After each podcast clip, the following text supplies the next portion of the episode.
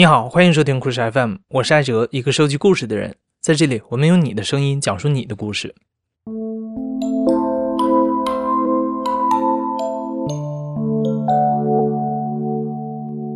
我这样虽然好像表面上是一种非常的没根哈飘着的，都不知道明天怎么样，没有安全感，没有依赖感。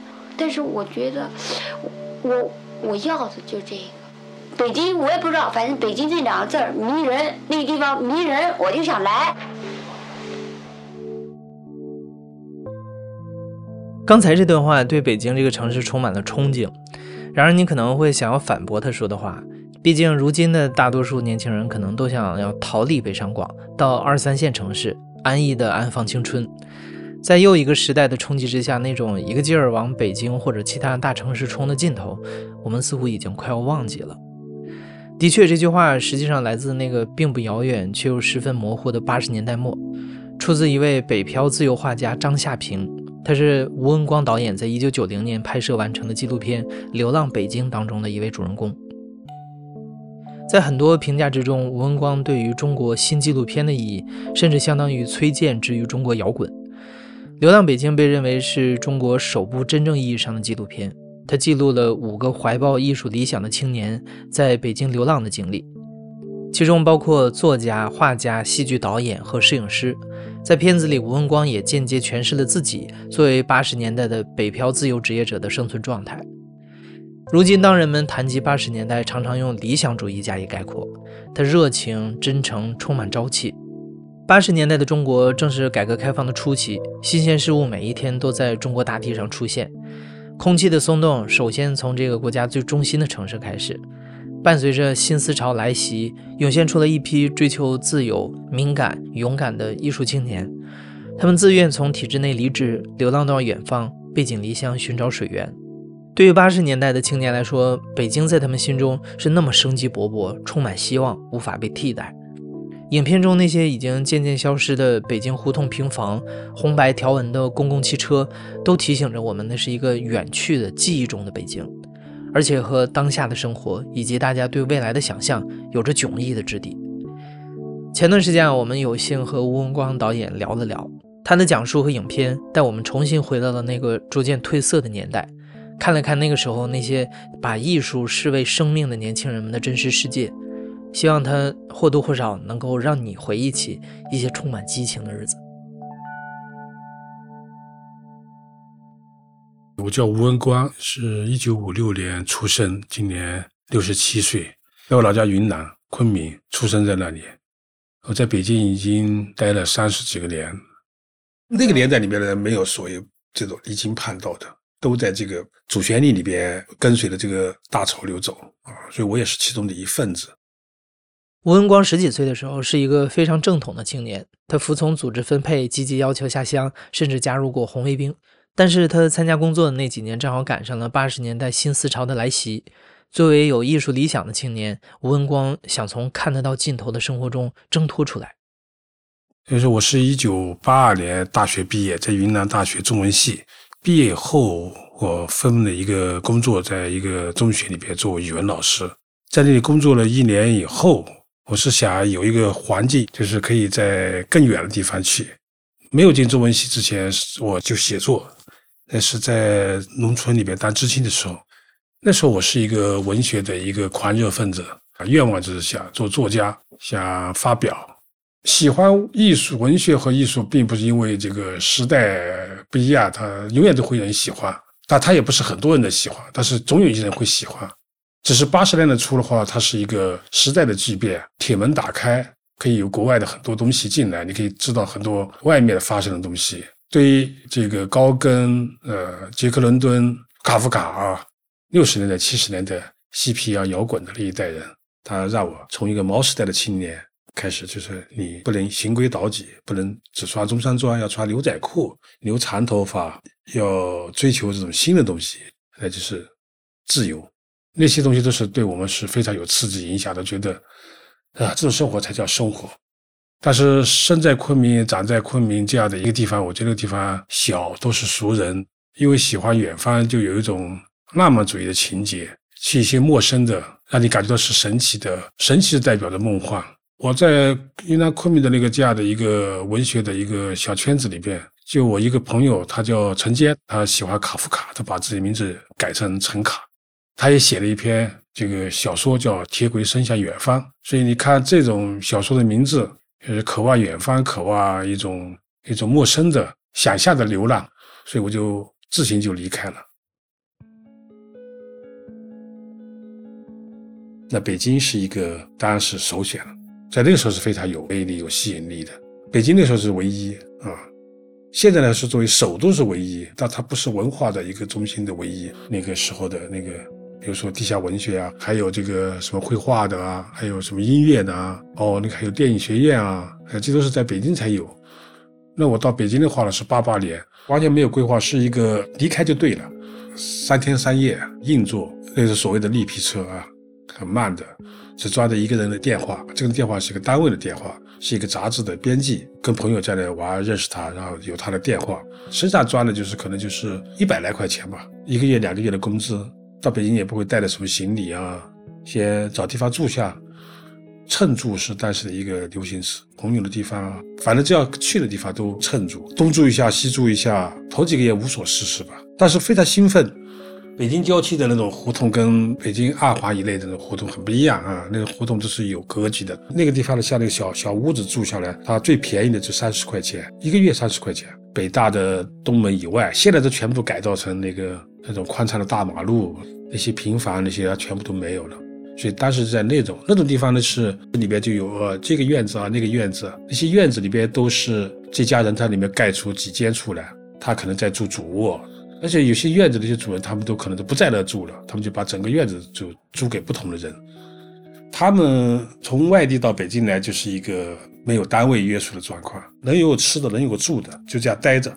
那些人的话呢，就有这个卖菜的，这个捡破烂的保姆啊。那个院子和周围的那一带呢住了差不多这样的。那这些像我们这样的一些人穿插在里边，但是非常少。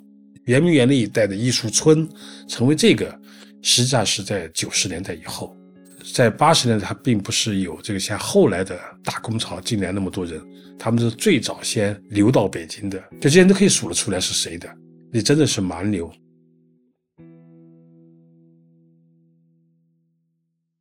这里吴文光提到“盲流”这个词，现在已经很少被提到了，但是在八九十年代，这个词儿非常流行，专指那些脱离户籍管理，以逃荒、避难或者谋生为理由，自发迁徙到其他城市的人。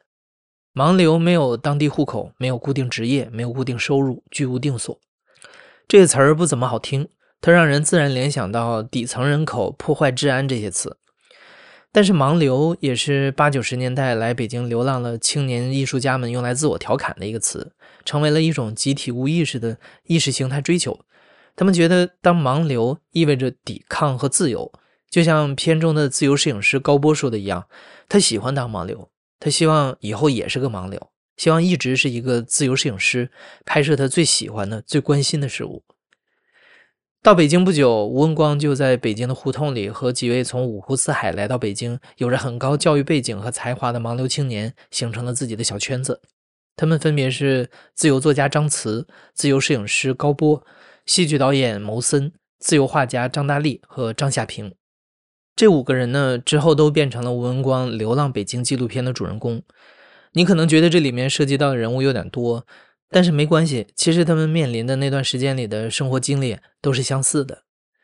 刚跟他们在北京认识的时候，虽然吴文光心里完全不知道自己能做什么，但是他觉得既然大家都能在北京待下去，他也一定可以，未来会是充满希望的。吴文光很兴奋，非常享受和老家云南完全不同的那种自由的文化氛围。几个人经常会聚在一起喝酒、谈天说地、畅想未来。像我说的，这种高波啊、谋生啊，还有片子里拍到的张大力啊、张弛啊，他们都是零散的住在那个地方。那还有一些没有拍到我片子里边，这这些人加起来不超过十个人，在一起喝酒是通常的。啤酒啊，大概反正就是一块上下的一瓶烟呢，差不多也是这个价钱。喝酒让人就是嗨嘛，聊天、亢奋、腾云驾雾。北京没有任何一个酒吧、小饭馆里面吃完饭，然后就喝着啤酒就聊天。呃，有一次我们在一起玩、聊天、吃饭，那时候我第一次认识这个谋生啊。谋生是在做戏剧的一个人，他是北师大中文系毕业，后来自己分配要求去西藏，呃，又回到北京。他就说拍一个自己的拍一个戏是他的梦想，他想有一个自己的剧团，就是相当于天方夜谭、痴人说梦。在北京的这些蛮牛艺术家，他们就可以说出这样的。我总是有许多特别感动的时刻。在排练的时候，或者在什么什么，那种时候就是，我就心里边总能产生一种要哭的那种幸福的感觉。戏剧它说到底就是一一群人在一起，然后他们中间有一种东西，又把这种东西传达给更多的人。我们是一群选择艺术为生活方式的年轻人。说到底，艺术就是生活方式本身。比如高波说他想去呃有危险的拍一些战地的摄影，相当于说你为自己想做的事情，你可以奋不顾身，你可以什么都可以愿意搭上，这是所谓丰富啊，想象的美好。可以说那个时候他们恰恰是不丰富的，很单一，很单纯，就是我要按我自己生活方式来过啊，我不要被约束、被捆绑的啊。那什么时候是有曙光到来，有运气降来，那就先待着走再说吧。想存在，想失去之后存在。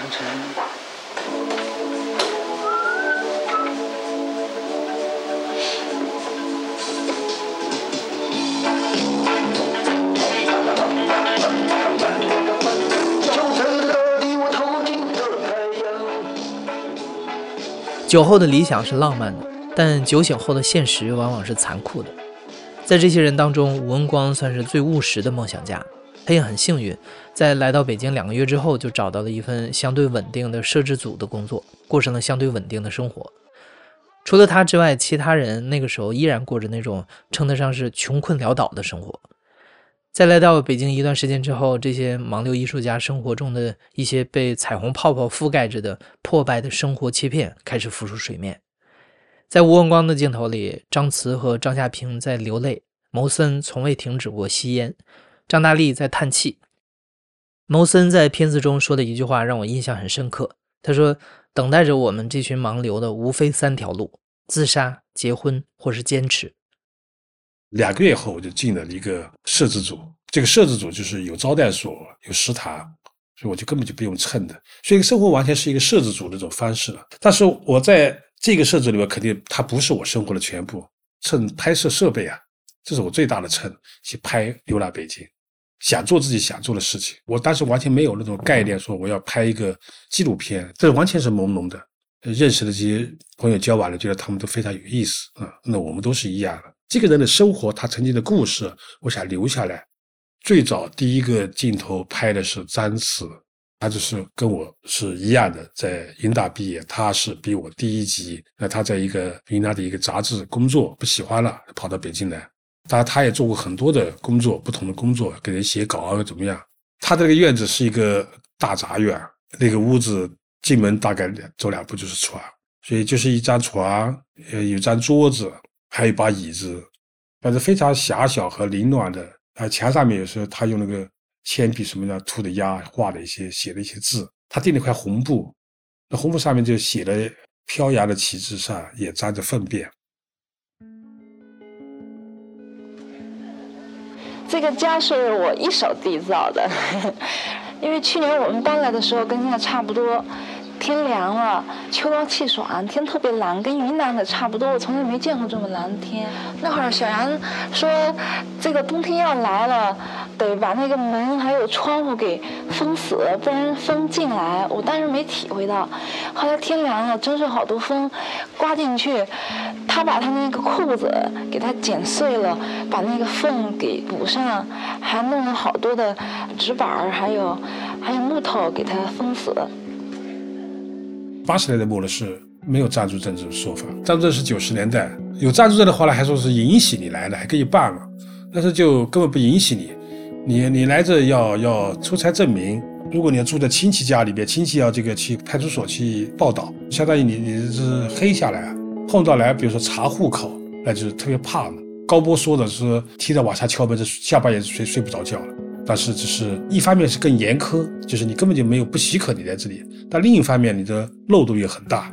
那些警察呢，他是属于那种要执行公务的时候，他自己也不想，他吓唬一下你，或者是威胁一下房东，说赶快走吧，走了别别别给我们找麻烦啊！我现在唯一的希望就是能有一个比较好的房子，能稳定的生活下去。比如说，没有人说下个月要赶我走了，我我的好多画搬来搬去了，没有汽车，没有什么，只能三轮车，我还不会蹬那个车，只能找我的朋友帮忙，而且他们都很忙。反正我就唯一希望能稳定一下，能够有充足时间去表现我的绘画，没有什么太大的奢侈要求。所以当时关键是在北京那时候的，跟现在的北京有巨大差别。说这很便宜，这个几毛钱你就可以吃个早餐，煎饼果子就是四毛钱五毛钱，一天你可以花不了一块钱。所以为什么我记得是多少钱的一个煎饼果子和多少钱的豆浆和油条？我现在印象深的就是在复兴门那一带，我在那吃过一个早餐，可能前面人一挤啊，就扑在这个人后面多了一点。这个人一个是北京人，一个是外地人，买个早餐俩人就打起架来。北京人这个是身高马大的，呃，这个外地人的话呢瘦瘦小小的，北京人就骂这个外地人，你这傻帽，你什么都不懂，你来这干嘛呢？啊，那个外地人的话呢就闷闷的。北京人是一个按我们的说法就是他都显得大气，但他的本地的优越感是非常明显的。在片子里边，像高波啊，就讲到蹭吃的故事，蹭吃是一个在北京的一个常用的一个手段。你不仅是蹭到那种多有一些口味，多有些菜，同时你蹭一些家庭温暖。比如说你有个北京的朋友，人家这里边有火、有菜、有炉子，菜有两三个，这个时候你去吃一顿，比你去自己一个人单做开心的。比如说在片子里边，张大力就讲过说，那时候兜里没有钱，这一天怎么过呢？去大家吃饭吧。有的时候像有一段时间，我想我跟张大力睡到中午起来，起来第一件事儿就赶紧想。今天中午到谁哪个朋友那儿去去吃饭蹭饭吃，有的时候吃完了中饭，马上又想晚饭到谁那儿吃。我们在这住有一个很好的地方，就是离那个北大特别近。北大其实我们的食堂也是澡堂，有时候我们那个去洗澡，他用自行车带我去吃饭。有朋友来就带去那个食堂吃。有时候有外国人来了，他们有时候觉得挺好奇的，还说这挺好，好个屁不好。他的生活水平非常的低，这个每个人都不一样。比如说高波的照片，他拍照片，他会靠他的照片会搬一些接一些活，搬作为摄影师。比如他拍过挂历。张大力的话呢，会早期他没有办法卖画啊，他在一个饭馆里面，比如玻璃上画那种饺子啊，做过这些活。所有的现在的这种苦斗、咬牙、挣扎、呃艰难。蹭饭都是让我所做的东西能够被人认可，这就是成功嘛。《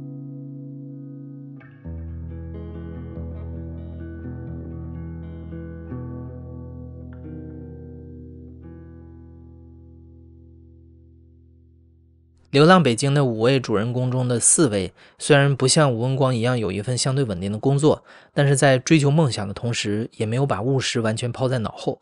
他们都在想办法接一些零散的活儿，把自己在北京的忙流生活维持下去。但是有一个人不一样，他就是自由画家张夏平。可以说，张夏平是那个年代理想主义青年的一个极端。他说，卖自己的画比让他去当叫花子还痛苦。在吴文光的镜头前，张夏平很快就通了。再后来，他就疯了。一个人要搞艺术的话，或者要搞一种和人的心发生关系的东西，你最好就是什么就是什么。如果你缺缺钱，你可以干别的。像我让我卖画，我是非常痛苦的一件事。我当叫花子，我甚至说过那种特别丑的话。我说我去卖逼，我也不卖画。张夏平是我的一个云南的文艺朋友。就是说我来说，我是在关键的时候我都很务实的。我需要站稳脚跟，我需要一步一步的，都是非常务实的。他张夏平就是不管不顾。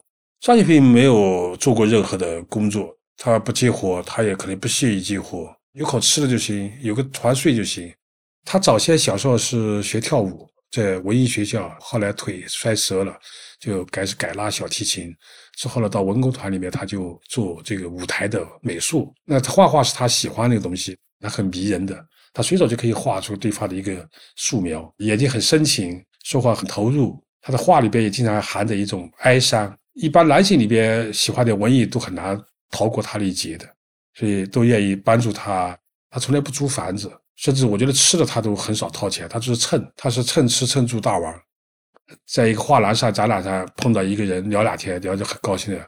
他知道这个有空的房子，或者他就跟人说，人家让我走了，我没地方。然后在北京会这种热心肠的人比较多。他去了他家住了，他把他的屋让给他住，但是他总在人家住不长，他人家屋里边开始就住的像主人一样的，就没有分寸了，还带人过来玩，这个只活在他的世界里边。但是他总是可以找到地方住，喜欢、怜悯、同情、崇拜、欣赏，种种东西都会在这些愿意帮助张小平的身上的发生啊。到北京来开始就画画，然后呢想做展览，那对画画来说就是画展，就是一个最高的一个。但这个画展是他自己办的，并不说是哪个画展里边挑了他的画，就在中央美院的画廊付了租金，几百块钱吧。肯定他自己没有这个钱，他家里面给他这个钱，他有两三天的时间准备，可能段时间他就属于不睡觉也不吃东西，呃，身体就顶到那个极点。当时他打电话给我，我不是在招待所住着，他跟我说，他说你要帮我的忙，到时候我做展览，你不是在摄制组吗？你拿着摄像机来帮我拍一点。我说好吧，那晚上那个摄制组机器空着了，就找个机器，然后再找个朋友帮着忙，找个车子来拉着才去的地方。他在那下面画，在布展。他说你拍吧，你想拍什么就拍什么。我就看到他精神状态有点不对头，就跟往常有点不一样。我说：“呃，夏平，你去把画挂上去，我就拍你挂画的。”他就拿着一个画，结果呢，他没有朝着墙那个上面走，他转过头来对着摄像机镜头，脸上露出一种非常诡异的一种眼神。他就开始说：“来来来，你跟我来，我带你去到一个地方去。”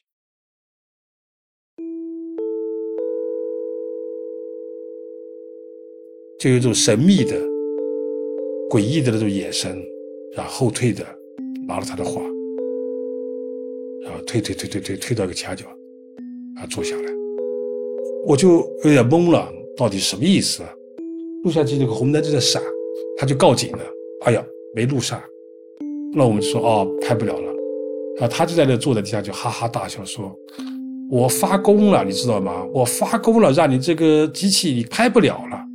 我就一脸懵逼的，就跟那摄影的朋友就提着机器就出去，回到了招待所，然后把录像带拿出来塞到那个录像机，全是雪花，什么都没有，就没有拍下来。但是我就坐在招待所里面，就陷入了沉思。他有那种情感性的这种精神病，他又不睡觉，不断的抽，不断的在喝水，吃也不吃。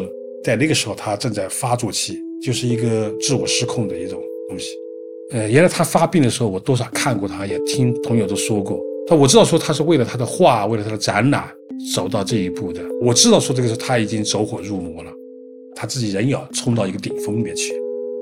那机器可能弄点什么，擦一擦那个瓷粉，那个机器就可以工作了。打那个车怎么样呢？啊，我们就去到那个，大家挂画，他就开始呢就是胡说八道，他就进入到一个他的癫狂状态了。上帝说话。现在不是我的声音，是上帝的声音。是一个女孩吗？你们说是是女的吗？是吗？他是男的还是女的？上帝有性别吗？我不知道。他妈的，这世界上就缺把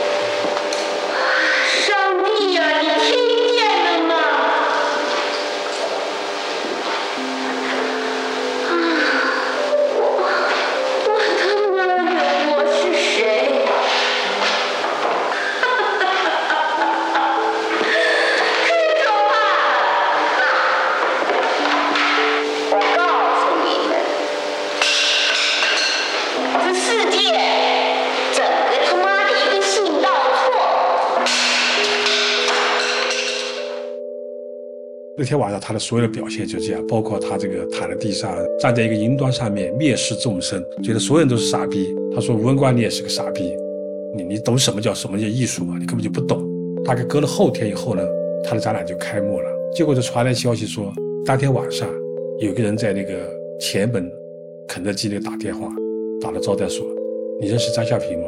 呃，他在肯德基，他现在已经不行了，假假如开始越假越厉害，就开始在到桌子上面，就骑着车就就去到前门肯德基那里，就把他弄到屋里边，弄到一个后面那个厨房的仓库里边，他的仓库里边的地上坐着，两眼是完全是我不认识那种，他哭啊，好笑，然后就是他进入非常极端的样子了。接着很快呢，人家肯德基也打了幺幺零了，呃，警察也来了，就但是看见我们这样的，就说哦，你赶快弄走吧，这个不要在这，不然我们就怎么怎么样。呃，就叫了这个急救车，把他送到这个积水潭那个安定医院。那时候弄到的话呢，已经是半夜四点了，医院里边可能就强制是安静下来。反正那个东西很厉害，就一下子把他从那个他的那个境界里边拉回来掉。魔神评价的很准确嘛，就是艺术需要一种疯狂的状态，但疯狂以后呢，实际上你就什么都做不了了。不是魔神说了吗？开不了他也去了，张家平见了他说。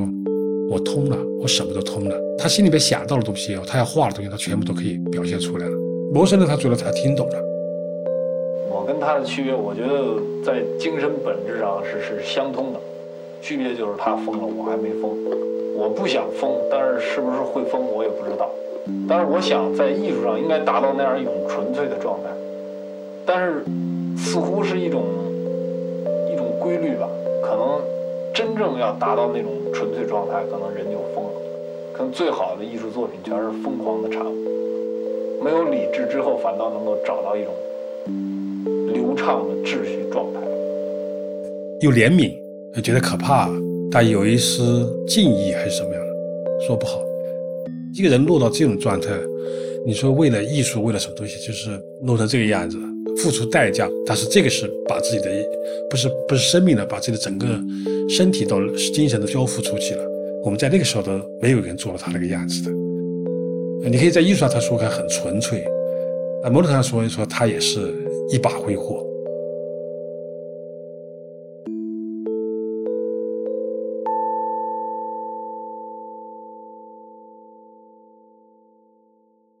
吴文光的《流浪北京》拍摄了两年，从1988年到1990年。在这两年中，在对于艺术的追求之外，他们梦中经常听到有人拍门进行人口普查，工作人员大笔一挥，就会把他们扫回外来务工人员一栏。日复一日的贫穷和饥饿，北京冬天吹进平房里的寒风，这些最基础的生存需求都变得越来越无法回避。除了创作的时间，其余的时间似乎都变成了折磨。对于有希望的未来，他们越来越找不到依据了。这些都慢慢侵蚀着他们的安全感。他们对北京这座城市的渴望感，似乎变成了一种浪漫而幼稚的错觉。北京变得不够遥远，不够迷人了。而九十年代初，正是中国出国潮高涨的时候。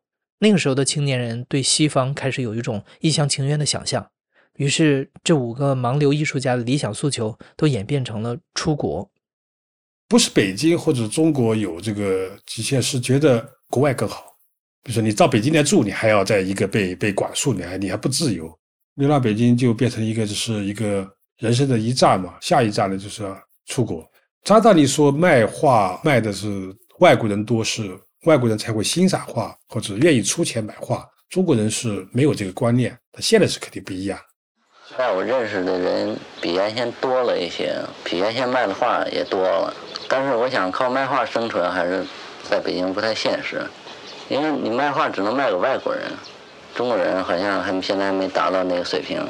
如果有那买画钱，他们可能买锅勺子，还有什么炉子什么，那样现实的多。我现在有点讨厌这地方的文化气氛了，那些乱七八糟的人，每天不干正事游手好闲，他们就叫到一块儿，你你搞不清是在干什么，你个人。你可以去国外去大学或者怎么样的。那今天的话呢，他说是是不错，很好。但是我非得去吗？而且我去了后读书的话呢，我可以再回来。但是在八十年末变成了一个唯一的通道，就是广阔天地。流浪北京里面所有人都在想着说出国，我自己也想出国，没有任何人选择留下来，只是出不去而已。不存在什么乌托邦的东西，想象的东西它没有办法跟现实在一起的。但是一种跟现实里边它的一种不合流，这是我在八十年代之所学到的东西。在所有人之中，张慈是第一个走的。他找了一个美国人结了婚，然后顺理成章的去到了美国。过了没多久，张夏平也跟一个奥地利人结了婚，去了奥地利。张大力跟意大利妻子结了婚，去了意大利。而高波的照片被法国一个艺术展选中去做展览，借此机会他去了法国。他们留下来的是盲流艺术家对八十年代的追忆和惋惜。吴文光和梦想做戏剧导演的牟森没有找到出国的方法，出于无奈，继续留在了北京。而紧随其后的九十年代，在全球化席卷加速的大背景之下，更多机遇出现了。他比八十年代要更加亢奋，越来越多的青年艺术家流向北京，北京圆明园的画家村和宋庄画家村相继出现。艺术品市场、策展人、美术馆等名词，如雨后春笋般的在九十年代出现并且流行，这给留在北京的吴文光和牟森带来了机会。转过来就到了九十年代了。九十年代是一个貌似很紧，但是是一个很多可能性就开始出现的地方。留在北京的我也好，牟森也好，我们都在找了自己想做的事情。他的他的戏的话呢，就一个接一个的在找的，在拍着。九零年我接的几个活，他要做一些这种企业的宣传片，比在摄制组里面去干活就挣得多了。你的编导的费用一千五，两个三千块钱，大概是一个半月的时间。那通常那个时候的工资人就是大概一两百块钱，可以在北京就这样定下来。呃，我在流浪北京的话呢，在九一年就去了电影节，后来误打误撞就被人选上了，知道说哦，这个是纪录片，是电影节，那我可以拍我的第二个片子。拍我的第三个片子，顺他顺水的，我已经进入到自己的轨道。鲁迅说的一条路，你人走的多了，自然就有路了。那后面的话呢，像高波啊、张大礼他们自己就九四年、九五年，他们也陆陆续续的在回来了。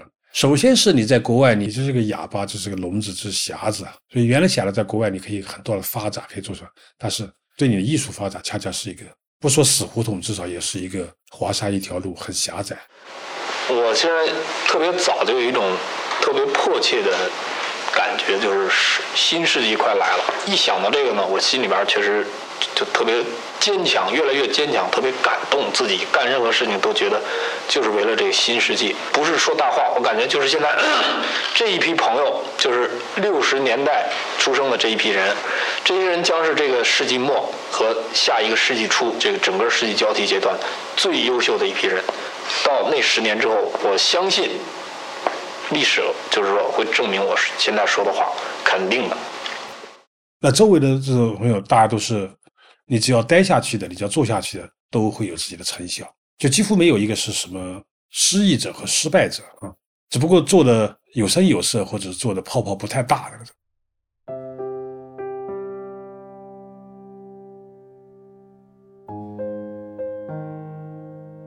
八十年代画的肯定是非常的封闭，非常的狭窄。那个时候的人是一个我们现在说是很笨，像是很简单的一种人。可能是因为没有太多东西给他们看的话，他们就会非常简单、单纯的就奔着自己想做的东西就走了。张小平当时在八九年，就是他疯狂的那一段时间，后期好了一点，但是他还在不断的就坚持说，他想搞一个艺术中心，那些画画的啊、写作的或者搞音乐的，没有住的、没有吃的，这个地方就供他们吃、供他们住、供他们让他们有做自己的艺术。就像那种在画饼充饥一样的，大家都过得那么狼狈，哈哈一笑。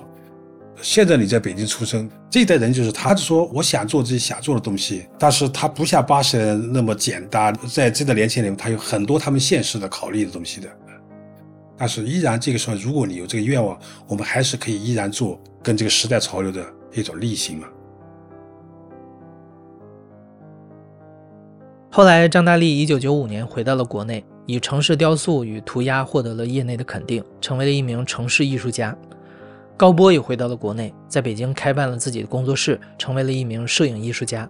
牟森成立了自己的独立剧团，是国内有名气的导演。镜头之外的吴文光则凭借《流浪北京》这部影片，成为了中国纪录片第一人。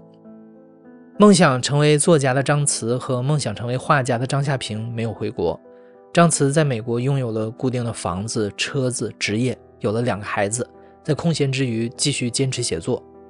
张夏平在奥地利做了一名画家，继续保持纯粹。他们一定是有才华的，但是也不得不被时代裹挟着向前走。而后来的北京，正如我们所知道的，也已经不是年轻人唯一的选择了。很多艺术家们也在自觉或者不自觉地滑向充满着困惑、混乱与无限可能的市场之海。有些人认为，属于八十年代末的那种激情很美好，但可能永远也无法重复了；而有些人觉得那种激情是不值得被重复的。但是无论如何，那个时代都已经带着盲流艺术家们的喜与悲，慢慢远去了。你现在正在收听的是《亲历者自述》的声音节目《故事 FM》，我是主播艾哲。本期节目由赵振怡制作，声音设计桑泉。感谢你的收听，咱们下期再见。